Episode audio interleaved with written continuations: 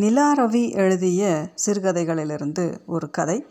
கதையின் பெயர் சொந்த ஊர். எத்தனை வருடங்கள் ஆகிவிட்டது சொந்த ஊருக்கு போய்? எப்படியும் இந்த முறை தமிழ்நாட்டுக்கு போகும்போது ஊருக்கு சென்று வந்து விடுவது என்று முடிவு செய்து கொண்டார் ராஜகோபாலன். அவரின் மனதில் கடந்த கால நினைவுகள் நிழலாடத் துவங்கின. இருபத்தைந்து வயதில் வேலை கிடைத்து சொந்த ஊரிலிருந்து புறப்பட்டு தில்லிக்கு வந்தது. வேலையில் சேர்ந்த பின் தில்லியிலேயே தொடர்ந்து வசித்து கடந்த முப்பது வருடங்களில் அவர் தில்லிவாலா ஆகிவிட்டிருந்தார். வேலை கிடைத்த புதிதில் வருடத்துக்கு ஒரு முறை தீபாவளி பொங்கலுக்கோ அல்லது வாய்ப்பு கிடைக்கும் போதோ தவறாமல் சொந்த ஊருக்கு போய் வருவார்.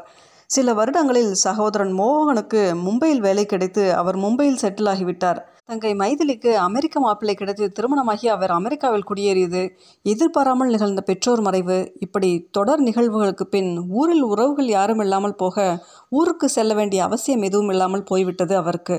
கடைசியாக இருபத்தி மூணு வருடங்களுக்கு முன் ஊரிலிருந்து சொந்த வீட்டை விற்க வந்தபோது அங்கு சென்று வந்ததோடு சரி அதற்கு பின் அவ்வப்போது ஊரின் நினைவுகள் மட்டுமே வந்து போகும் அவருக்கு.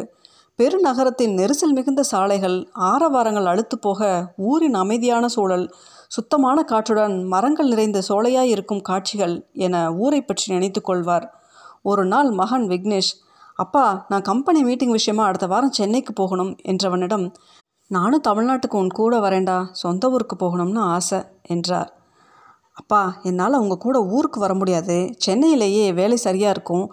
நீங்கள் மட்டும் ஊருக்கு போயிட்டு வந்துடுங்க என்றான் விக்னேஷ். ஒரு வழியாக சென்னையில் மகனுடன் ஒரு நாள் ஹோட்டலில் தங்கியவர். மறுநாள் தான் மட்டும் சொந்த ஊருக்கு புறப்பட்டார். பேருந்து நிலையத்தில் புறப்பட தயாராக நின்றிருந்த பஸ் பலகையில் சொந்த ஊரின் பெயரை தமிழில் படித்தவர். அதை ஆவலுடன் இரண்டு மூன்று முறை திரும்ப திரும்ப பார்த்தார். இருக்கையில் அமர்ந்த பின் ஒருவர் சிறுவனைப் போல எழுந்து நின்று ஒரு முறை சக பயணிகளை கவனித்தார். தெரிந்தவர்கள் யாராவது கண்ணில் தென்படுகிறார்களா என. சிலர் தங்கள் கைகளில் செல்பேசிகளை எதையோ பார்த்தபடியும் சிலர் காதுகளில் இயர்ஃபோன்கள் பொருத்தி யாரிடமோ பேசிக்கொண்டும் இருந்தனர். பேருந்து புறப்பட்டவுடன் அவருக்கு சரித்திர கதை நாயகன் ஒருவன் சோழ நாட்டுக்கு குதிரையில் பயணிப்பது மாதிரியான காட்சி ஏனோ நினைவுக்கு வந்தது. இரவு முழுதும் பயணித்து விடிந்ததும் கண் விழித்த போது ஊரின் எல்லை கண்ணில் பட்டது.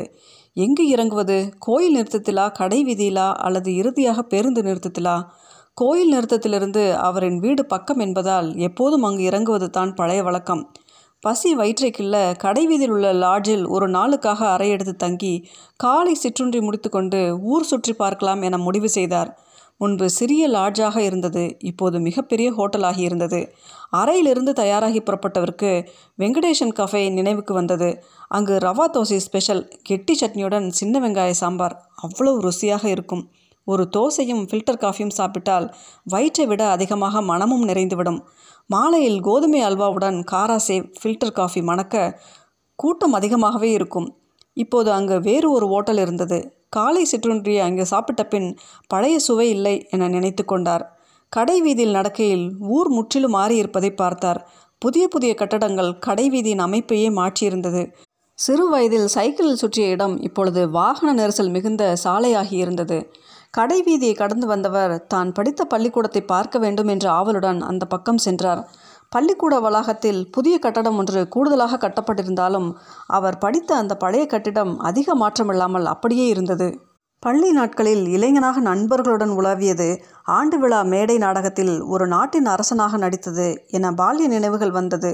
மீண்டும் ஒரு முறை எந்த கவலைகளும் மற்ற பள்ளி மாணவன் ராஜகோபாலனாக தான் மாற முடியாதா என நினைத்து கொண்டார். பின் அந்த பெரிய கோயில் இருக்கும் பகுதிக்குள் நுழைந்தார். சன்னதி தெருவென்ற பெயர் மட்டும் எஞ்சிவிட அதுவும் ஒரு சின்ன கடைத்தெரு மாதிரி மாறியிருந்தது. கோயில்கள் அதிகம் நிறைந்த ஊர் என்பதால் பெரும்பான்மையான நாட்களில் ஏதாவது ஒரு கோயிலிலிருந்து உற்சவர் புறப்பாடு இருக்கும். வண்டிகளில் அலங்கரிக்கப்பட்ட தெய்வங்கள் உலா வர பூக்களின் மனம் சந்தன மனம் என தெய்வீக கலையோடு இருக்கும் தெருக்கள் என்று மாறியிருப்பதாக தோன்றியது அவருக்கு. ஊர் மத்தியில் இருந்த தெப்பக்குளம் துளி நீரும் இல்லாமல் வெறுமையாக இருந்தது. நீளமான திண்ணைகளுடன் இருந்த அழகான ஓட்டு வீடுகள் அதன் வாசல்களில் போடப்பட்டிருக்கும் பெரிய கோலங்கள் என இருந்த காட்சிகள் எதையும் காண முடியவில்லை. மரங்கள் நிறைந்த ஊர் மாறிப்போய் எங்கு பார்த்தாலும் கட்டிடங்களாகவே காட்சியளித்தது. தங்களது சொந்த வீடு இருந்த தெருவுக்குள் நுழைந்தவருக்கு ஏமாற்றமே எஞ்சியது. அவரின் சொந்த வீடு இருந்த சுவடு தெரியாமல் பக்கத்து வீடு இடத்தையும் சேர்த்து கொண்டு மிகப்பெரிய கட்டிடம் ஒன்று அங்கு முளைத்திருந்தது. தெருமுனையில் இருந்த மளிகை கடையும் சிறு காய்கறி கடையும் அங்கு இல்லை. அவருக்கு தெரிந்த சில குடும்பங்களும் வெளியூர்களுக்கு குடியேறி விட்டதால் தெரிந்த முகங்களையோ மனிதர்களையோ காண முடியவில்லை. ஏமாற்றங்களால் சொந்த ஊரிலேயே அவர் அந்நியமாக உணரத் தொடங்கினார். யாராவது முகம் பார்த்து சிநேகமாக சிரிக்க மாட்டார்களா? யாராவது தம்பி நீங்கள் கோபால் தானே? எப்படி இருக்கீங்க? இப்போ தான் ஊர் நினைப்பு வந்ததா? என்று கேட்க மாட்டார்களா? என கொஞ்சம் ஏங்கினார். எங்கு சென்று உரிமையாக அமர்வது? யாரிடம் அந்யோனமாக பேசுவது என்று தெரியவில்லை அவருக்கு. இப்படி சொந்த ஊரிலேயே அந்நியமாக அலைவது இதுவரை அவர் உணர்ந்திராத ஒன்று. சொந்த ஊர் என்பது என்ன? நிலமா? இடமா? கட்டிடங்களா? உறவுகளா? நட்புகளா? முகம் தெரிந்த மனிதர்களா? அல்லது நினைவுகளா? அவர் மனதில் எண்ணங்கள் ஓடின. எதிரி நாட்டு மன்னனிடம் போரில் தோற்றுவிடுகிற ஒரு மன்னன் தன் சொந்த நாட்டிலே ஒரு அகதியாய் நிற்கும் பொழுது இப்படித்தான் இருக்குமோ என்று சில வினாடிகள் நினைத்து கொண்டார். இறுதியாக கோயில் பிரகாரத்தை சுற்றி வந்து அந்த மண்டபத்துக்குள் அமைதியாக அமர்ந்ததும் கொஞ்சம் ஆசுவாசமாகவும் மனநிறைவாகவும் இருந்தது அவருக்கு. லண்டன் மாநகர் எவ்வளவு நவீன வளர்ச்சி அடைந்திருந்தாலும் பழமையும் மரபும் மாறாமல் பாதுகாக்கப்படுவது பற்றி நினைத்து கொண்டார். கால மாற்றங்களால் தன் சொந்த ஊர் வளர்ச்சி அடைந்து இருந்தாலும் மரபுகளை அடையாளங்களை இயற்கையை கொஞ்சம் தொலைக்காமல் இருந்தால் நன்றாக இருக்குமே என்று அவர் நினைத்து கொண்டார். ஊரில் அவருக்கு பிடித்த இடங்களில் பூங்காவும் ஒன்று. கல்லூரியில் படித்த நாட்களில் மாலையில் பூங்காவிற்கு செல்வது வழக்கம்.